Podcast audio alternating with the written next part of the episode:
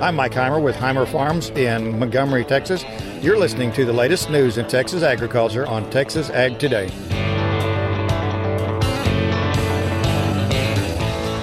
Welcome to Texas Ag Today, a daily look at the latest news in Texas agriculture.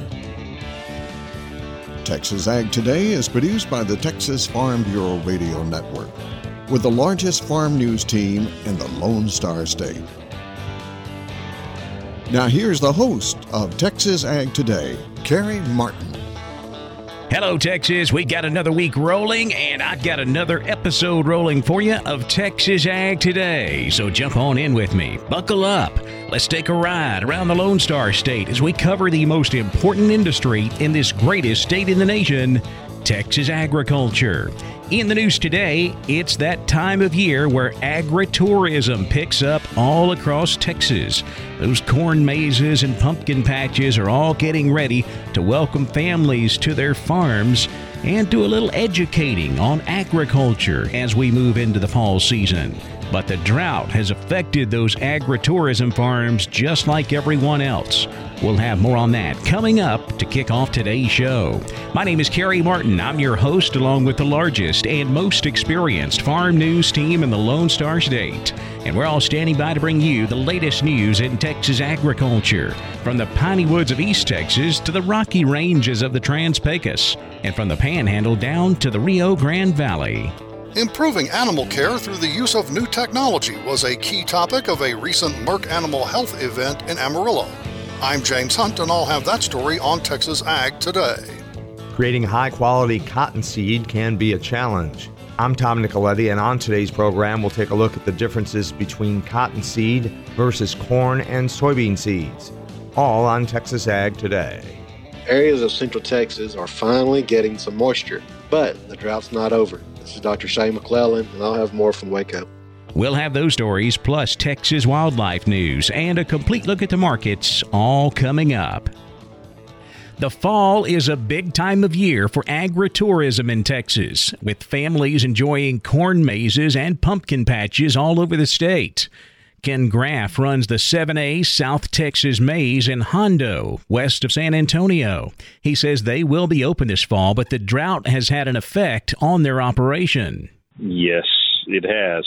Early on, I mean, we hadn't had two inches of rain since September, and uh, we lucked out here. It's been about, what, three weeks ago, we caught an inch and a half. We were struggling. We're on drip irrigation. We were fixing to run out of water. Crop wasn't growing, and everything wasn't up yet and we caught about an inch and a half of rain. And due to the submoisture we had from uh, the pre irrigation, man, everything shot up like a rocket. Graff says the corn maze is very uneven, with stalks ranging from knee high to head high. But he sees it as an opportunity to educate the non farm public on the struggles that farmers face with the weather. We're going to use it as an education tool to teach everybody that comes out here you know, it affects all of us. It affects you. It affects me. It, it affects us in agriculture as a whole. Uh, there's too many people disconnected, so we're going to use it as a learning opportunity for everybody this year.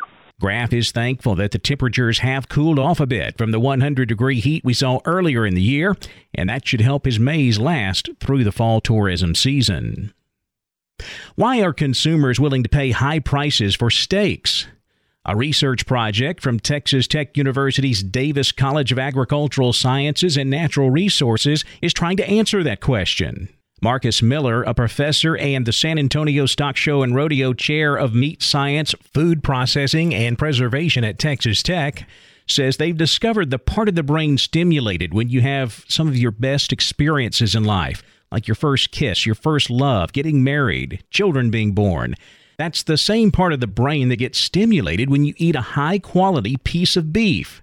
The project is called LGen 2000 and will collect data from consumers across three countries with different methods of raising beef and compile all that data to try to isolate the genes that give consumers the best dining experience. They'll test consumers in three countries the US, Ireland, and Australia. Here in the US, they'll eat steaks from 100% grain fed beef. In Ireland, it'll be 100% grass fed beef. And in Australia, there'll be a mixture of the two, with the goal being to find out if the different methods of raising beef cattle produce different genetics. New technology is helping to improve animal care in feedlots. James Hunt attended an event that showcased some of this new technology. Recently, I participated in a special media event in Amarillo hosted by Merck Animal Health. The event brought together ag journalists and beef industry professionals from around the country to discuss ways of improving beef production and, in particular, animal care. One highlight was information sharing about a new Merck product called SenseHub Feedlot. Dr. Jason Nickel is the Director of Insights and Outcomes for Merck Animal Health. Here's his description of SenseHub. It is an automated disease detection system for that post-wean beef animal, so either in a background stocker or feed yard facility.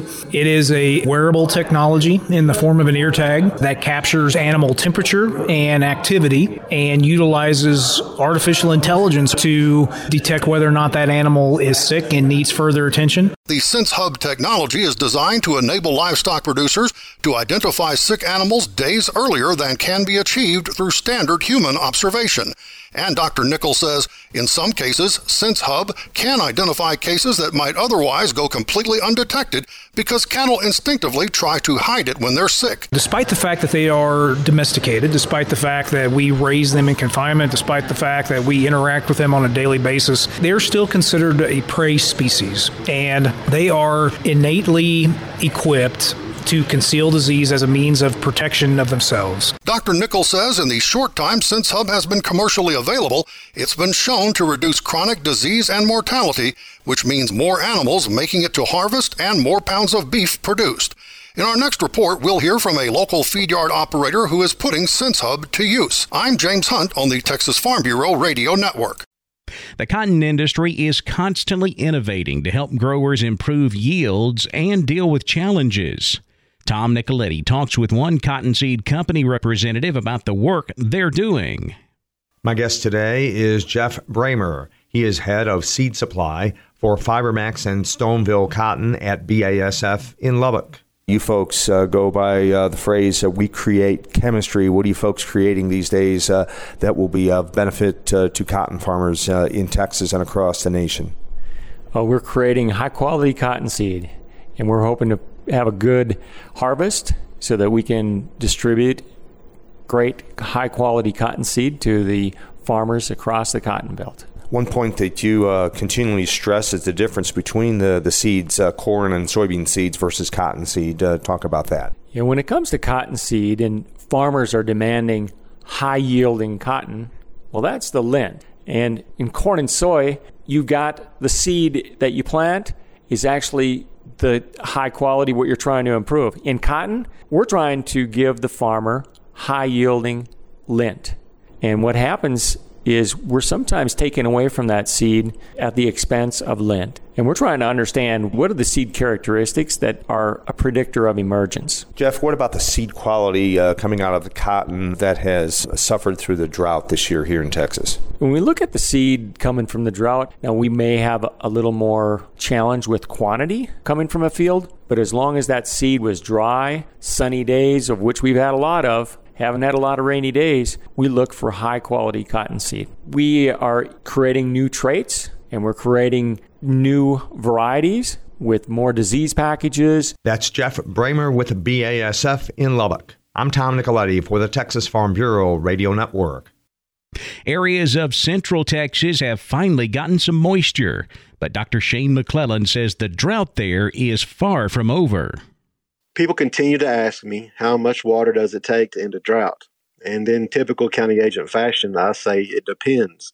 There are multiple factors that play into how much moisture it takes to actually end a drought. The number one thing is you just have to start receiving rain and we are doing that in central texas. Rainfall amounts do vary greatly over the central texas blackland region. The northern mclennan county and south of us in bell county they have received over four inches of rain and they're continuing to get some rain, while areas in between are just receiving, you know, various amounts, but not that much. Uh, I have a lease place that received over four and a half inches north of Waco, and there's no running water. So when you ask how much water is it going to take to fill these tanks, that's really hard to say. It's going to take rainfall in two different ways. One would be a very hard, fast rain, or a large amount of rain over time to recharge our stock tanks, our lakes, rivers, and streams. The most important message is that we get rain. It's just got to start raining sometime to end the drought. And uh, the weather has definitely changed in a good way. Cotton farmers in central Texas have been trying to harvest cotton, but rains have been keeping them out of the fields. They're diversified in their operation enough where they need a rain for wheat ground, etc., but they really need a window of dry weather to get their cotton crop out of the field. Rainfall is keeping them out, and uh, yields are, are kind of what they expected them to be. Decent in some spots in the field, but not near as good as they were last year. The rains that we have received have greened up pastures and hay fields. We do have cool season forages emerging along with warm season forages that are actively growing. If we get lucky and the temperatures stay cool, then we'll have some early fall grazing. Typically, we'll get a late August rain, dry out, and then many of our cool season forages will die due to a lack of moisture. Right now, they're holding steady, and my fingers are crossed that we continue to have this favorable weather. Until next time, this has been Dr. Shane McClellan from Waco with Texas Ag Today. Anglers can win $250 just for catching a tagged amberjack, calling it in, and sending in the tag. I'm Jessica Domel, and I'll have more coming up on Texas Ag today. And it's important for dairy cows to have a live calf every year. Texas veterinarian Dr. Bob Judd has more on that coming up next, right here on Texas Ag Today.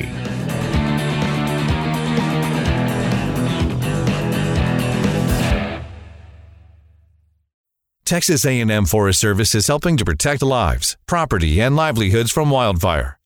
State officials warn that weather conditions are creating a high risk for wildfires across the state this summer.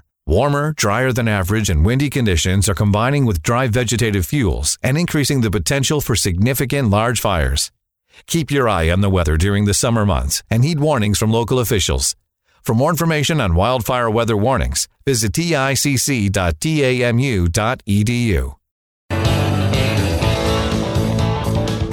We're keeping you informed on everything happening in Texas agriculture on Texas Ag Today. It is important for dairy cows to have a live calf every year. Dr. Bob Judd says Ohio State University has uncovered one method for helping that occur.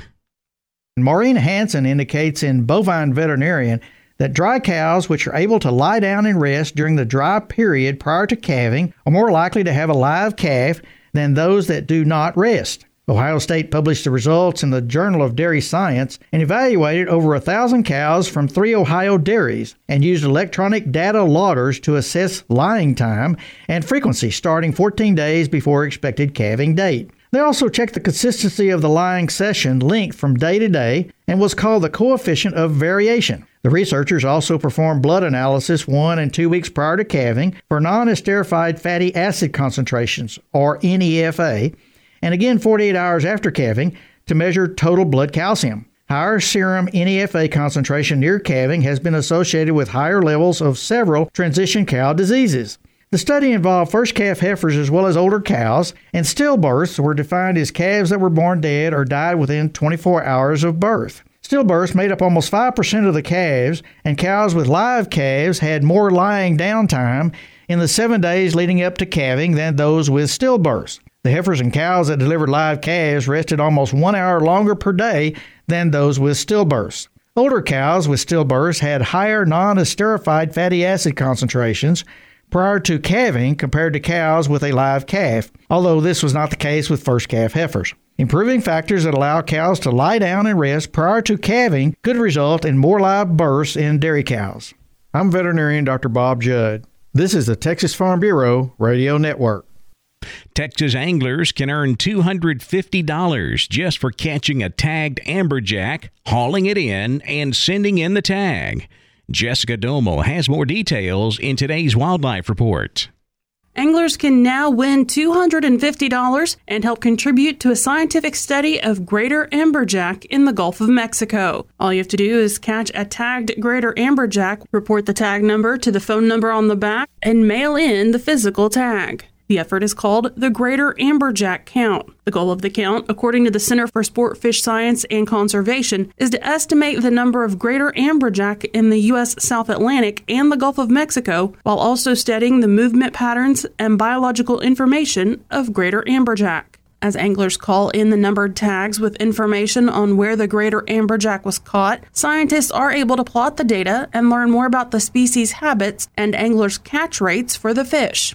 According to NOAA Fisheries, greater amberjack in the Gulf of Mexico are overfished, but the fishery in the U.S. South Atlantic is not. So, understanding the connection between the two fisheries can help officials manage the fishing of the species. Scientists from Texas A&M University, Auburn, Louisiana State University, and the University of South Florida are on the team studying the fish. So far, scientists have already synthesized existing greater amberjack sightings and catch data, and they've tagged more than 1,200 greater amberjack. The tags are red and yellow and have a number on one side and instructions to report the tag on the other.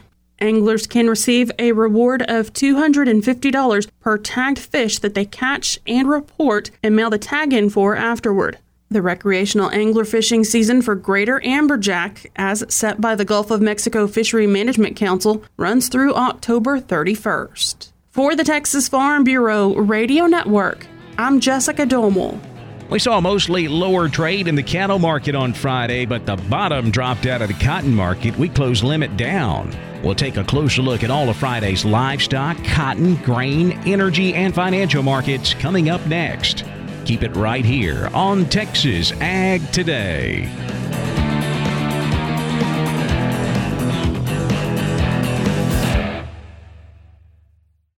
Texas A&M Forest Service is helping to protect lives, property, and livelihoods from wildfire. State officials warn that weather conditions are creating a high risk for wildfires across the state this summer. Warmer, drier than average, and windy conditions are combining with dry vegetative fuels and increasing the potential for significant large fires. Keep your eye on the weather during the summer months and heed warnings from local officials. For more information on wildfire weather warnings, visit ticc.tamu.edu.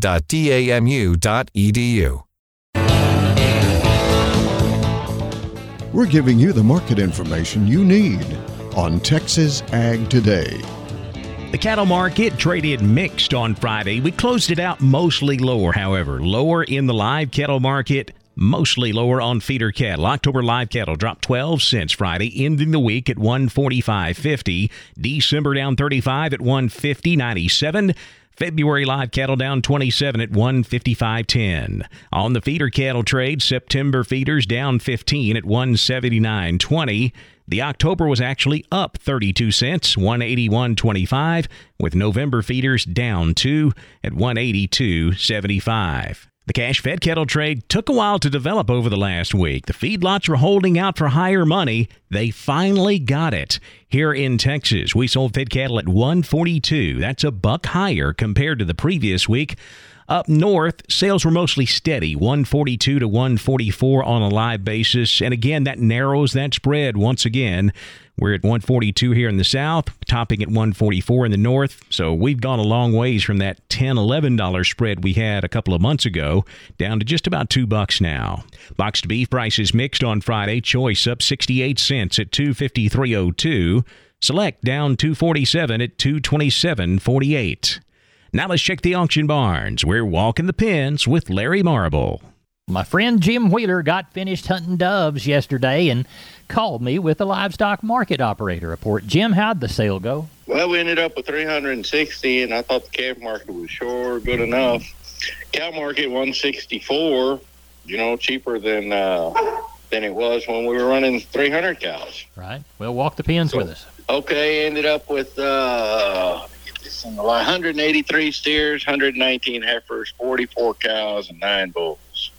Steer side two to three weights, a dollar sixty to two ten. Heifers were a dollar forty-five to a dollar seventy-five. Three to four weight steers, a dollar fifty-five to two fifteen. Heifers were a dollar forty to a dollar sixty-eight. Four to five weight steers, a dollar fifty to two ten. Heifers were a dollar thirty-five to a dollar seventy. Five to six weight steers, a dollar forty-five to two dollars. Heifers were a dollar thirty to a dollar sixty-two.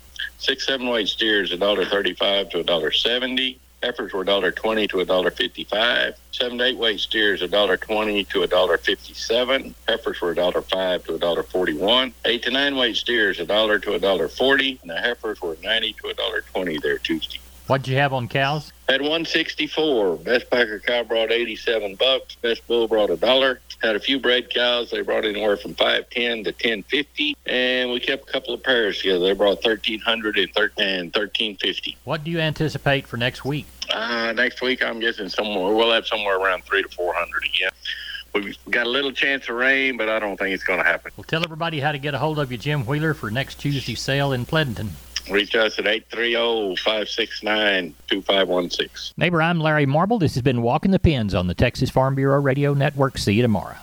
Thank you, Larry. Back over to the futures trade now. We're lean hogs finished higher on Friday. October hogs up 85 cents, 96.90. December up 32 at 87.97. Class 3 milk was mixed Friday. September milk up 7, 19.90 a hundredweight. October milk down 5, 21.33 a hundred.